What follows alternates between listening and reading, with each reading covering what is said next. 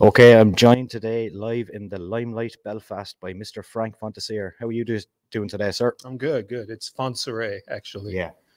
so there, we're off to a great start now. to a good start. That's the old uh, Irish accent coming in. How did you get on in Dublin last night? Did you enjoy it? Oh, it was fantastic. Yeah. Um, it was a new venue we've never played before, um, but uh, it was sold out. Crowd was just, you know, crazy the entire time. They, they uh, probably sang the entire Judas song by themselves before we even hit the stage. So, yeah, it was amazing. We always have great shows in Ireland. Yeah, I've noticed that the progression of the band from you guys have been coming to Ireland for years Mhm. and the venues just keep getting bigger and bigger. Yeah. And I've noticed as well that you guys are always playing festivals as well. And I see the Fozzy name is just rising up the bill all the time. How does that make you feel? It's great, especially you know for as long as the band has been together to be continuously, even though it's been a slow progression, it's been a progression steadily upward, um, which is you know really amazing, and it's really a blessing to be uh, as far along as we are and still climbing to still be like kind of a new emerging band after as long as we've been doing it. So yeah, as long as as long as we keep you know getting better and, and doing better shows and and you know bringing more people on board all the better Yeah.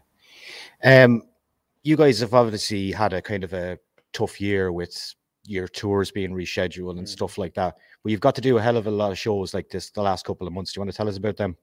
well um we got to do about three weeks uh, in september in the states and then we um we did uh the cruise chris's cruise and now we're over here for two weeks and uh that'll be it for the year but then we've got the cruise coming up again in march and we've got a, a pretty extensive tour of the us planned so um yeah so it was uh 2020 was a really rough year for everybody you know all the way around um you know to sit at home when you're supposed to be touring is is tough but um you know you just you get through it and you just try to soldier on and that's what we've tried to do.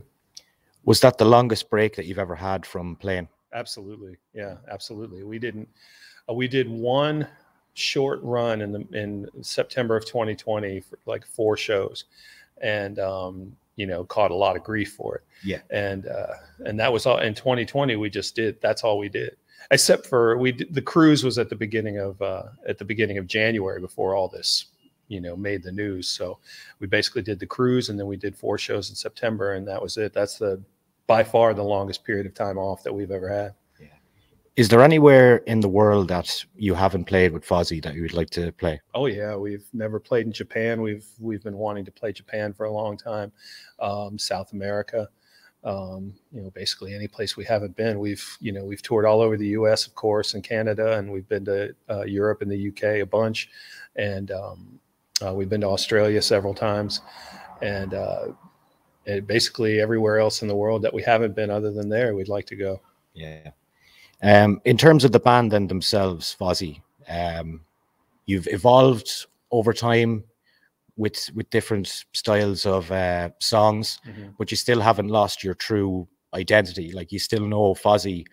When you hear them, you still know that that is a Fozzy sound. But some of the songs maybe sound different to compared to before. Like when I was talking to Billy, he said that these days people want hooks, and that's what Mm. it's all about. And I noticed Yeah. that you're got all your songs there are very very catchy. Is there anything you're doing differently in making your songs?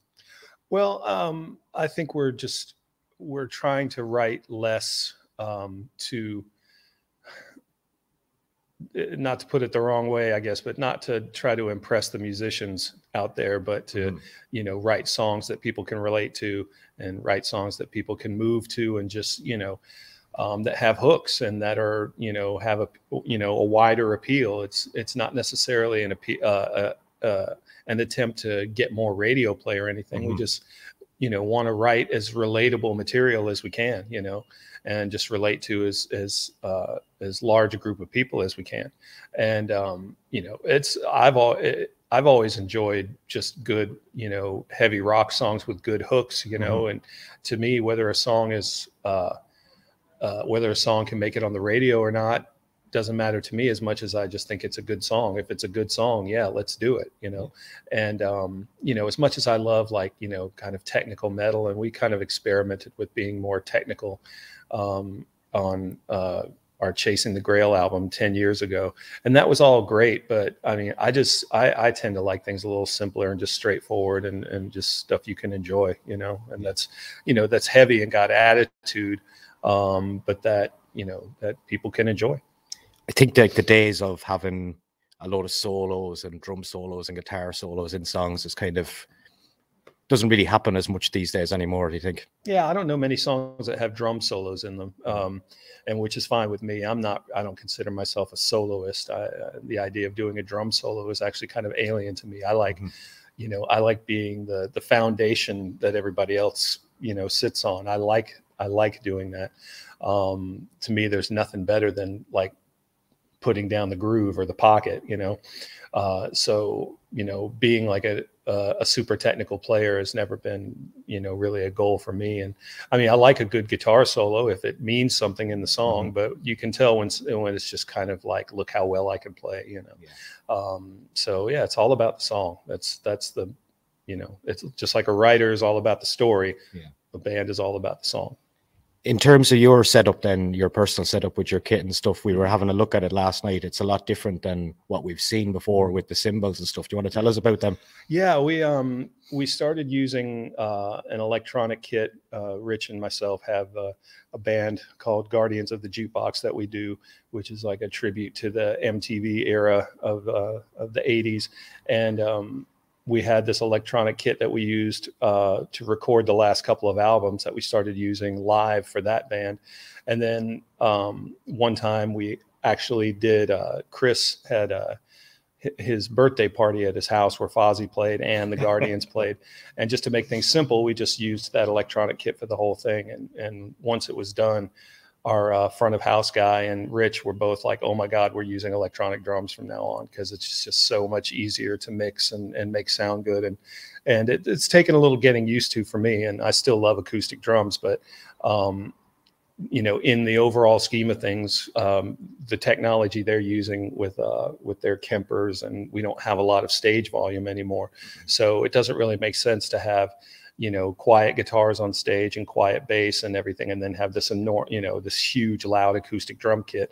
It's just easier to make sound good with the electronic drums. And everybody's been, you know, kind of freaked out about it. Like, why are you mm. doing that? But then when they hear it, they're like, oh, okay, I see why you're doing yeah. that.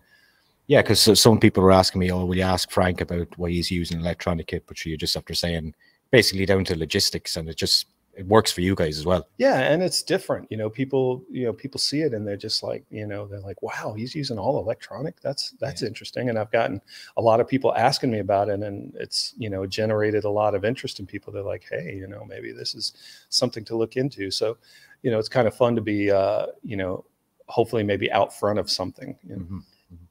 And what's your favorite songs to play live now at the moment?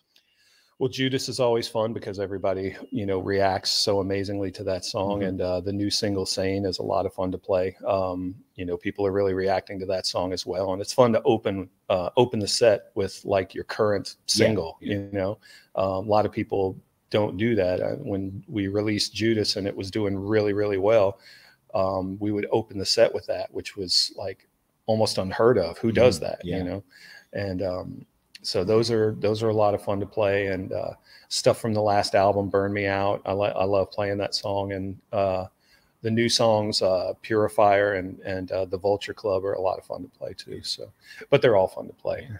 When could we expect a new album? Hopefully april. I, I think that's what i've been hearing. I i can't you know don't quote me on that. Yeah. i don't know. Um, but that's the that's the word i've been hearing is around april. Yeah and obviously, I know you're only here in Ireland and the UK at the moment, but is it going to be another three years before you guys are back? Do you think? Well, I mean, that's all going to depend on you know the crazy stuff that's going on right now. I mean, if if uh, if things don't get locked down and we can't come, we will. But you know, I mean, we uh, it's all going to depend on what we're allowed to do. Uh, talk to me about that video just shortly, just for a minute. Uh, Sane, and you guys recorded that on a roller coaster and yeah. threw the guitar off it. Like, what was that like, and how many times did you actually have to record that? Uh, I was really looking forward to it because when I was a kid, I I loved amusement parks and roller coasters and all that, and um, and I hadn't been on a roller coaster in a long time, so I was looking forward to it. I was thinking it was going to be a lot of fun, and uh, PJ, our bass player, had never been on a roller coaster in his life, Right. so we ended up doing it six times, and it was all we could take because the first trip through was just a like a practice run. Actually, so we I think we ended up doing it more than six times. Um, but as soon as we did it, I was just like, oh my God, this is not like what I remember. um, it was really, really, it, it, was a rough ride. It was really intense. And um, to do it, you know, just over and over again, it, it was, it was, it was hard. It was a lot harder than I thought it would be. And, uh, you know, Chris, the, his ability to perform under those circumstances because i was sitting in the back all i had to do was just hang on you know yeah. i didn't have to do anything but he had to you know perform the song as we're going through all that. And i was just like man i don't know that i could do it you know what he's doing. And so him you know he's always a very you know driven. very driven person. And so that inspired me to just like to not complain and just put my head down and get through it. And after I think the sixth run, he looked back and said, "I'm done. That's it." I was like, "Thank God," because it was. Uh, I mean, you you think you know it's like oh, it's riding a roller coaster. People do that for fun, and it's like, but it was it was intense. That was an intense roller coaster. It's one of the, you know, it's it's um, it's uh rated really highly amongst enthusiasts as a as a really intense ride. So it, it took me by surprise. I wasn't ready for it obviously the show was really really good last night. We were enjoying it. But the last time you guys played in ireland we were in the tivoli theatre. That okay. that has since been demolished. It's another venue that we've lost. Oh, okay. and that night we got an old sos chant going if you remember. Yeah and we're gonna we're gonna try and start one tonight. What are the chances of us getting sos if it's loud enough tonight? Uh probably pretty slim because we haven't played that song in a little while. We haven't rehearsed it. I don't think we've ever played it with pj so i don't think he even knows it you know, PJ's uh, the bass player is is new to the band, so yeah. he'd probably be like, I don't even know the song. So chances are kind of slim that that's that's yeah. going to happen. Yeah. And you guys are throwing in a few covers now in into your set as well. What's the idea behind that? It's just have have a bit of fun. Have a bit of fun. Yeah, exactly. That's what a that's what a rock show should be. It's fun. And um, you know, we've just we started out a, a while back. We were playing TNT yeah. And then um, Chris wanted to change it up and play Dirty Deeds, and that song has gone over so well at the end of the set that I mean, you know, that might just end up being what ends our set from now on. You yeah. know, who knows? I think it kind of surprises some people as well. yeah, know. it's it's it's just fun, you know. Like people want, you know, when people come to a show, they want to have a good time, and we want to give them a good time. And you know, if it involves throwing a ACDC cover in the set, then so be it. You know, that's great. Well, I want to thank you for your time today. You're the the third member of Fozzy we've had on the show, and we're going to work towards getting Rich and Chris on the show in the future because we had PJ on there a while ago. I Got to know him a little bit. Actually, myself and PJ were upstairs last night. Um, okay. They told me the smoking area was upstairs. All right. And they sent me upstairs, and then the guy goes, "Have you got a wristband?" And I said, "No." And he said to PJ, "Have you got a wristband?" He said, "No." Guys, you're going to have to get out of here. I'm in the band. That the band. PJ just said, "Yeah." Yeah, I hate yeah. those wristbands. Yeah. Anyway. Frank, thanks a million for your time, man. Absolutely. My pleasure. Great to see you.